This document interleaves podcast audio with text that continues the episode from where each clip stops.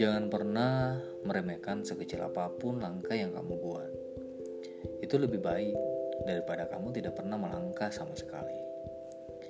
Jika kamu konsisten untuk selalu memulai dengan langkah kecil setiap harinya, maka kamu akan semakin dekat dengan tujuanmu.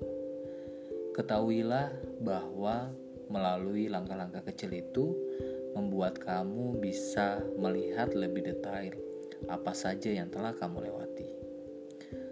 Mungkin kamu juga pernah mendengar pepatah, menabung sedikit demi sedikit, lama-lama menjadi bukit. Demikianlah langkah kecil yang kamu buat setiap harinya.